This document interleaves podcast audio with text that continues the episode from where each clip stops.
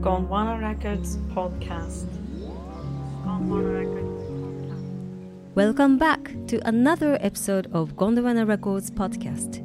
My name is Mari, and I'm sitting down with Matthew Halsall, trumpeter, composer, producer, and the label founder of Gondwana Records. It's been 15 years since the start of his career. His latest album is called An Ever Changing View, and he is walking us through the open approach in making this album. I think I started to think of the chimes as an example as the sparkle of the sunlight on the sea, you know, sort of bright silver sparkling light. And then things like the, um, the shells and seeds and the bottle tops represented the sort of sound of the waves on the beach with the shells and the sort of pebbles and, and things like that. The percussion demonstration was really, really fun in the last episode. And in this episode, we continue our conversation on an ever-changing view and have a Q&A session at the end. So stay tuned.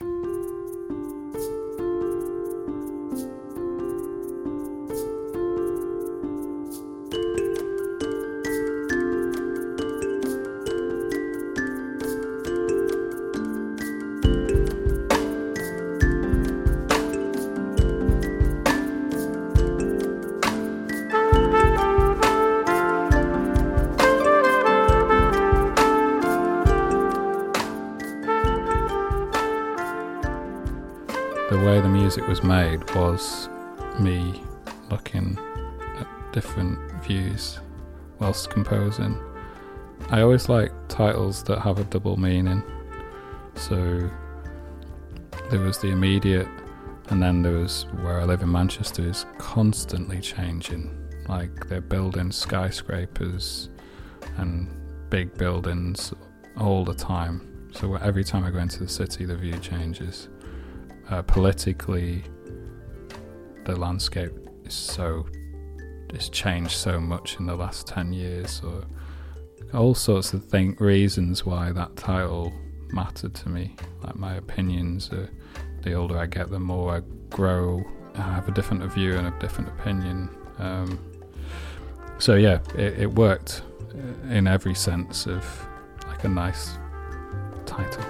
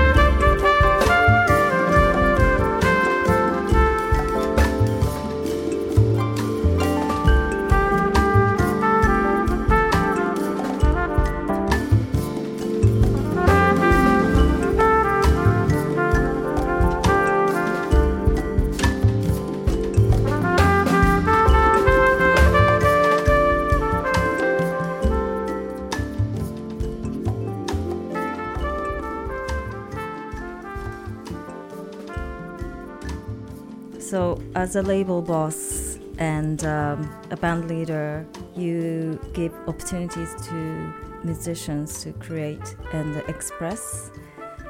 Uh, but on this album, you commissioned your first own instruments and other artworks, and um, you seem to be very into giving opportunity to artists. Can you tell us more about that?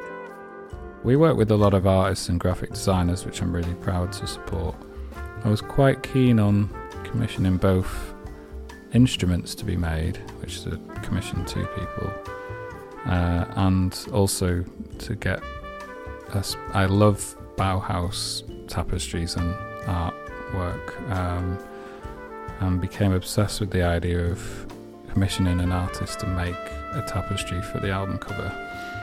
So my brother, who was living in, in London, Daniel, that's the graphic designer for the record label, had a studio in a place called Art Hub in Deptford. And he did an exhibition, and a tapestry artist, Sarah Kelly, was also in that exhibition. It was like a joint kind of exhibition of multiple artists. Something that she was doing in Senegal, which, you know, really connected to the music that I was making in the sense of a lot of the instruments on the album, like the kalimba, is West African, and uh, a lot of the music I really liked when I was making the record was West African. So having an artist who'd gone out there and done a community project with tapestries and built this amazing tapestry in a location that kind of had a sound that was on the record then really pulled me into commissioning her to do something in that we could use for the artwork and on tour.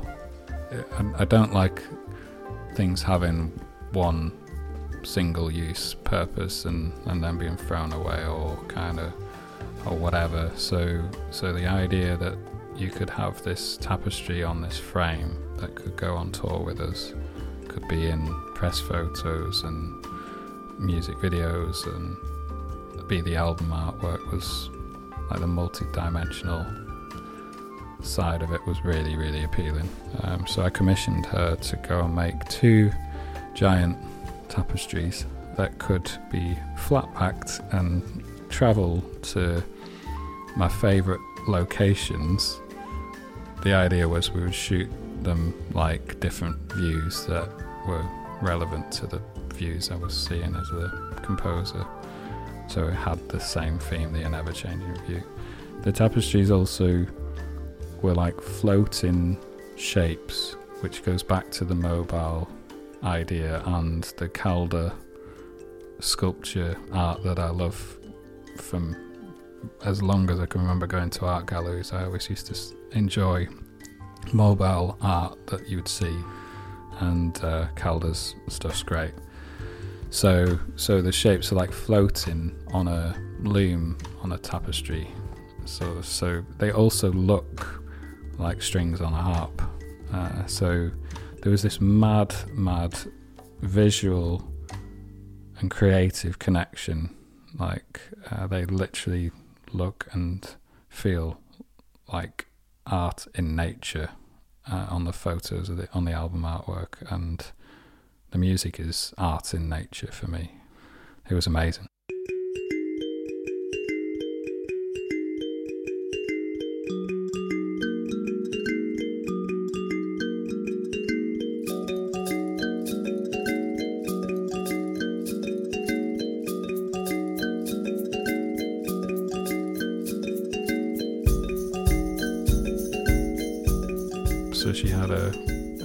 Link and listened to the music over and over again.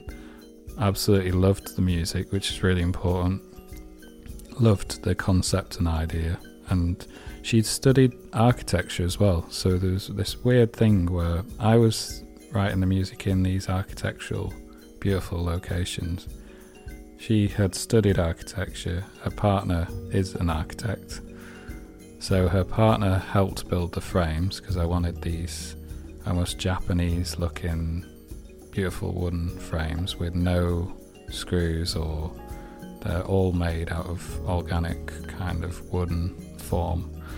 And Chris made the frame, she made the loom and did the tapestries. And I, the hardest bit of the whole process was actually dyeing the wool.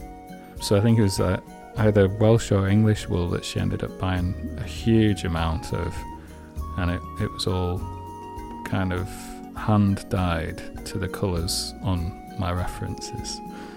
And that process, concocting the different colours, is, is a bit like uh, you have a, a very an art in itself, basically.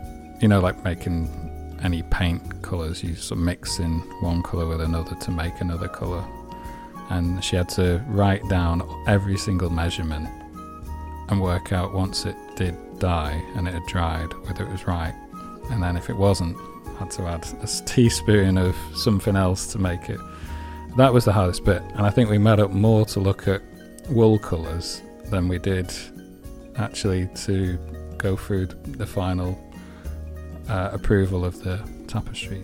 How long was that process? About four months in total, three months, the whole start to finish meeting and doing it. And this is going to come with you on a tour everywhere. Yeah, yeah. So we're trying to work out some stages it might not work on stage. So they'll you'll either see them next to the or behind or somewhere near the merch table, so you can see them close up because they're really beautiful pieces of art. Uh, or they'll be on stage with us, um, or both. So I love them so much. They're really quite a special thing.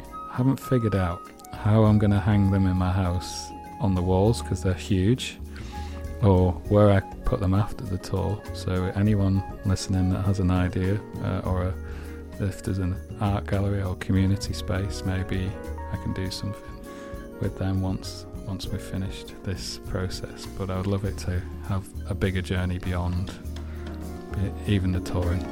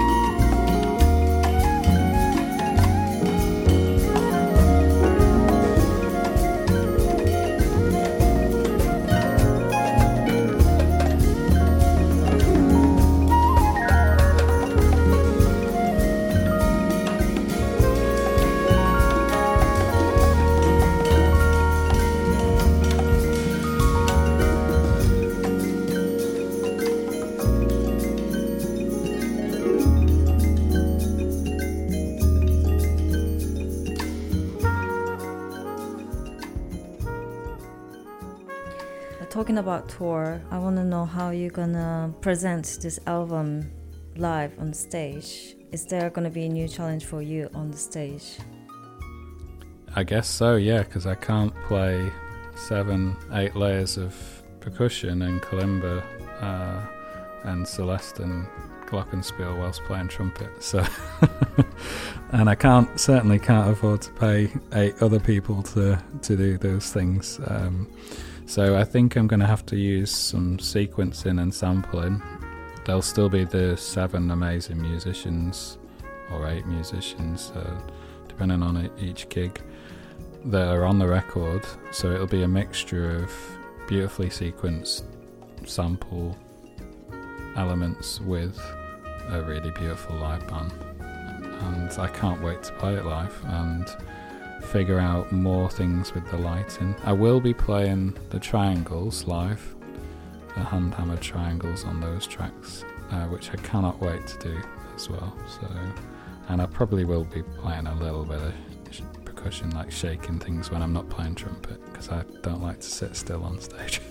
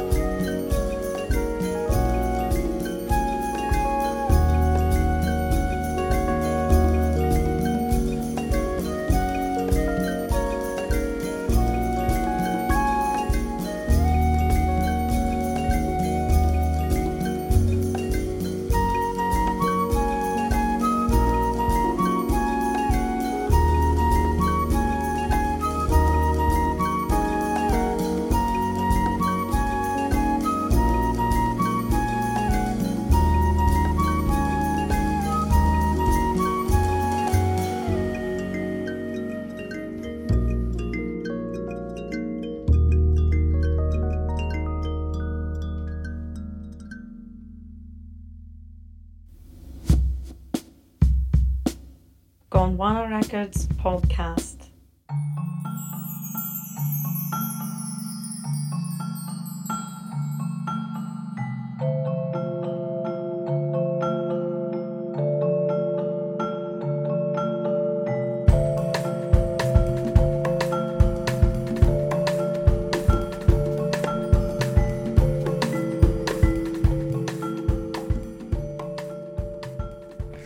Okay, now we're gonna move on to the Q and A time where Matt's fan has sent in so many wonderful questions.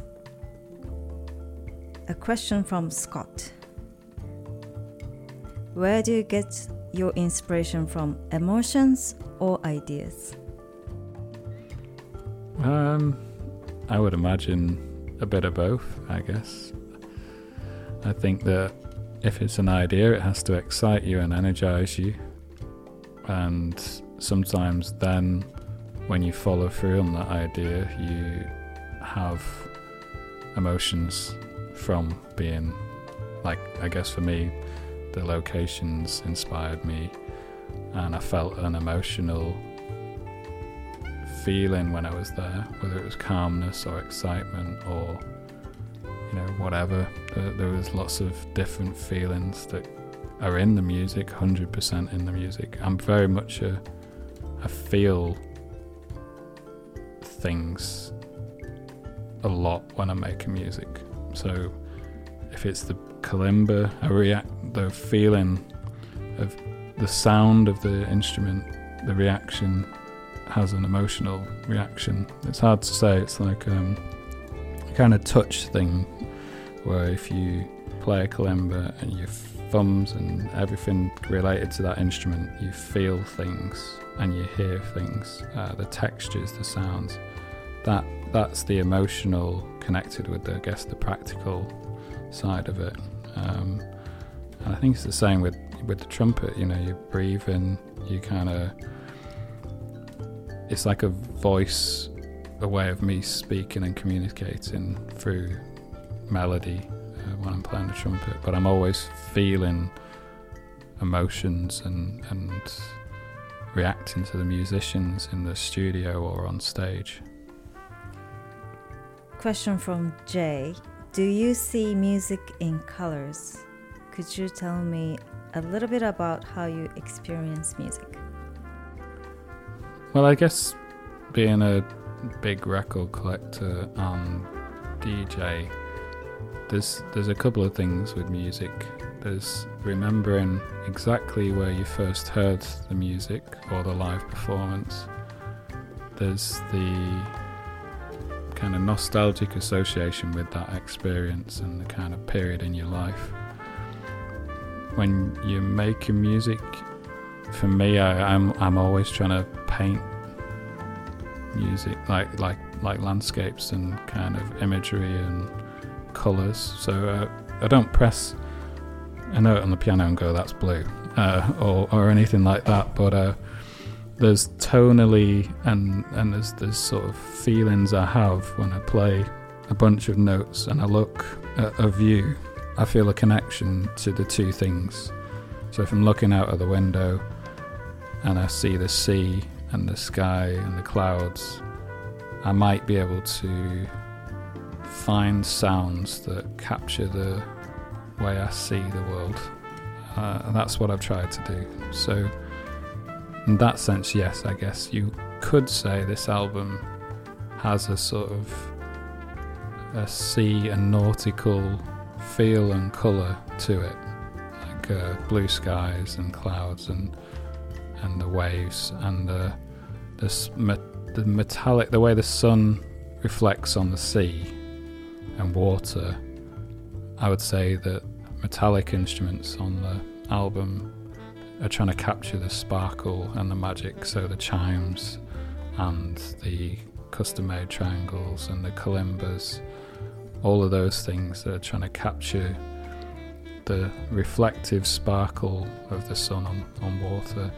And then I guess things like the seeds and the more earthy things like a log drum or a xylophone are trying to capture the trees and the earthy double bass is a for some reason it always sounds really woody and earthy. So in that way, I hear textures and, and visualize things related to instruments. Great question, Jay. Thank you. Next question is coming from Floydan. And what's the first tune you put on your tour bus playlist? That is a really, I mean, God, what would that be? Maybe it would be something like Pharoah Sanders, You Gotta Have Freedom, like something energetic and exciting, or, you know, it could be a. a I think it would be an upbeat one because you you're on on the road and you're excited. I don't know. I'd have to. I'll go with with one of the kind of positive, elevating Pharoah tunes. Would definitely be a good starting point. There's some Don Cherry in there as well, like Utopia and Visions, or those sorts of magical, elevating tracks I like. By the way, um, when I listen to this album, there are so many tunes I think I can dance to. It's a, it's a new feeling I can I get from Matthew Halsall World. That's uh, that's really good to hear. My dad used to call me horizontal Halsall because I used to always be very laid back and sleepy and dreamy. But I have a lot of energy and I do go to a lot of clubs and dance and I'm not always like a sloth like creature. And um, this album, first, it's probably the first in a while where I feel like I could dance to this music as well. I think I was bouncing and feeling energy right the way through this record process. So. Next question comes from Michelle O. Michael Jones. When did you first get into writing original material? Which is a really good question because this is a entirely your composition. I would say I've been making music, whether it's at its most basic on solo piano, since I was about 12, 13. And I much preferred making my own music than learning how to play other people's music. I don't know whether that was me being a lazy kind of studier or but I just felt much happier just playing instruments without rules or restrictions. And uh, certainly learn a lot from people like producers like Mr. Scruff, uh, DJ producer.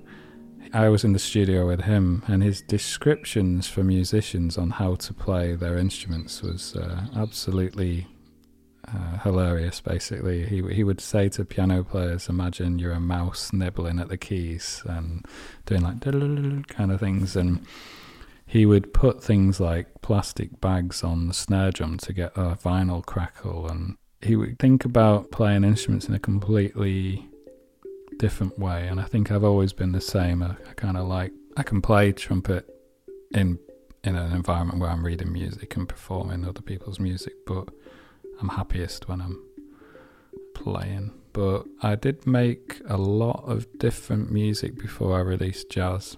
So um, I made an album that was what I would, I guess, best describe as my Beatles album uh, with me and two other vocalists. Uh, I'm I'm not a very good singer, but I was probably the Ringo of the band, um, and uh, I I loved making that type of music. I, I played some guitar and bass and drums on that album, and uh, I made a lot of electronic music. I still make a lot of electronic music. I've never released it. I don't know why. It doesn't feel.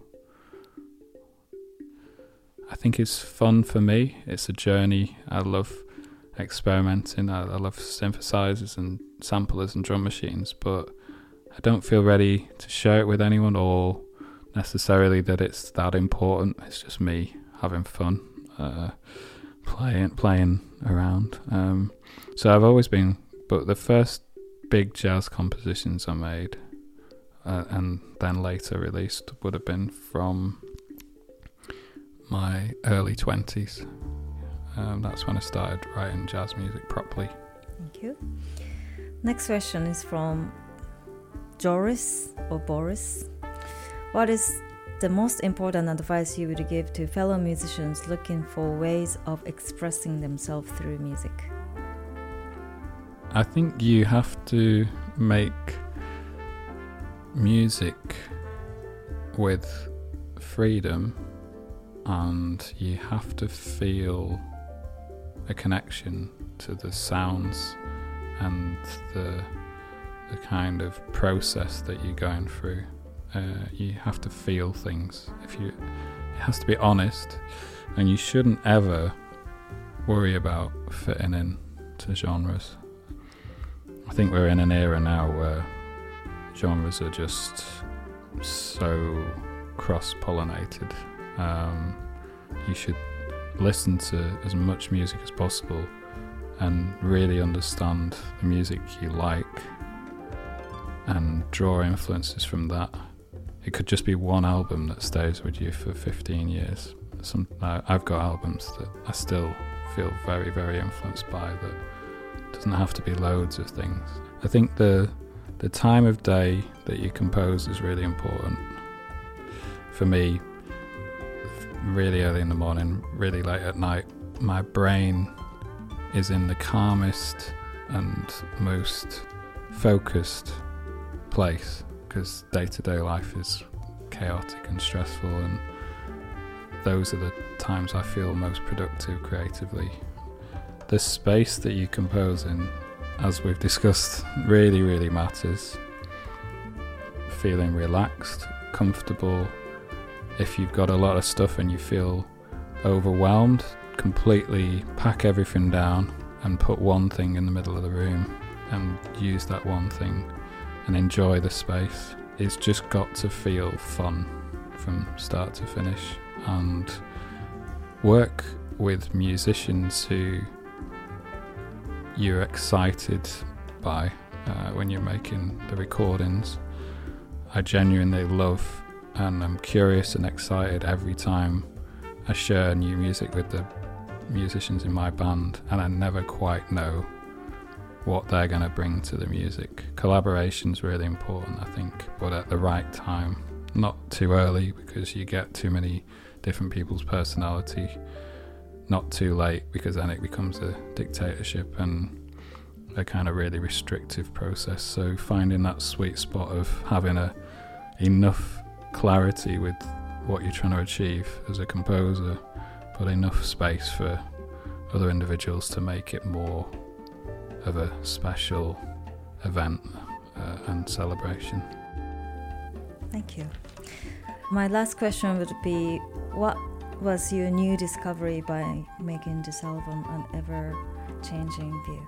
I think I really like. I mean, I've always liked collaborating, but beyond musicians, like so more create creators in the sense of making interesting and exotic instruments. I now follow an endless amount of inventors and creators that are making instruments because I've become obsessed. Collaborating with artists was really good fun. Collaborating with music video uh, and camera operators uh, and directors and has been really exciting. Lots of ex- things to share from that side. I think I've learnt to be the most open and honest and probably had the most fun in a long time making this record. Okay, thank you very much and congratulations. No worries, thank you.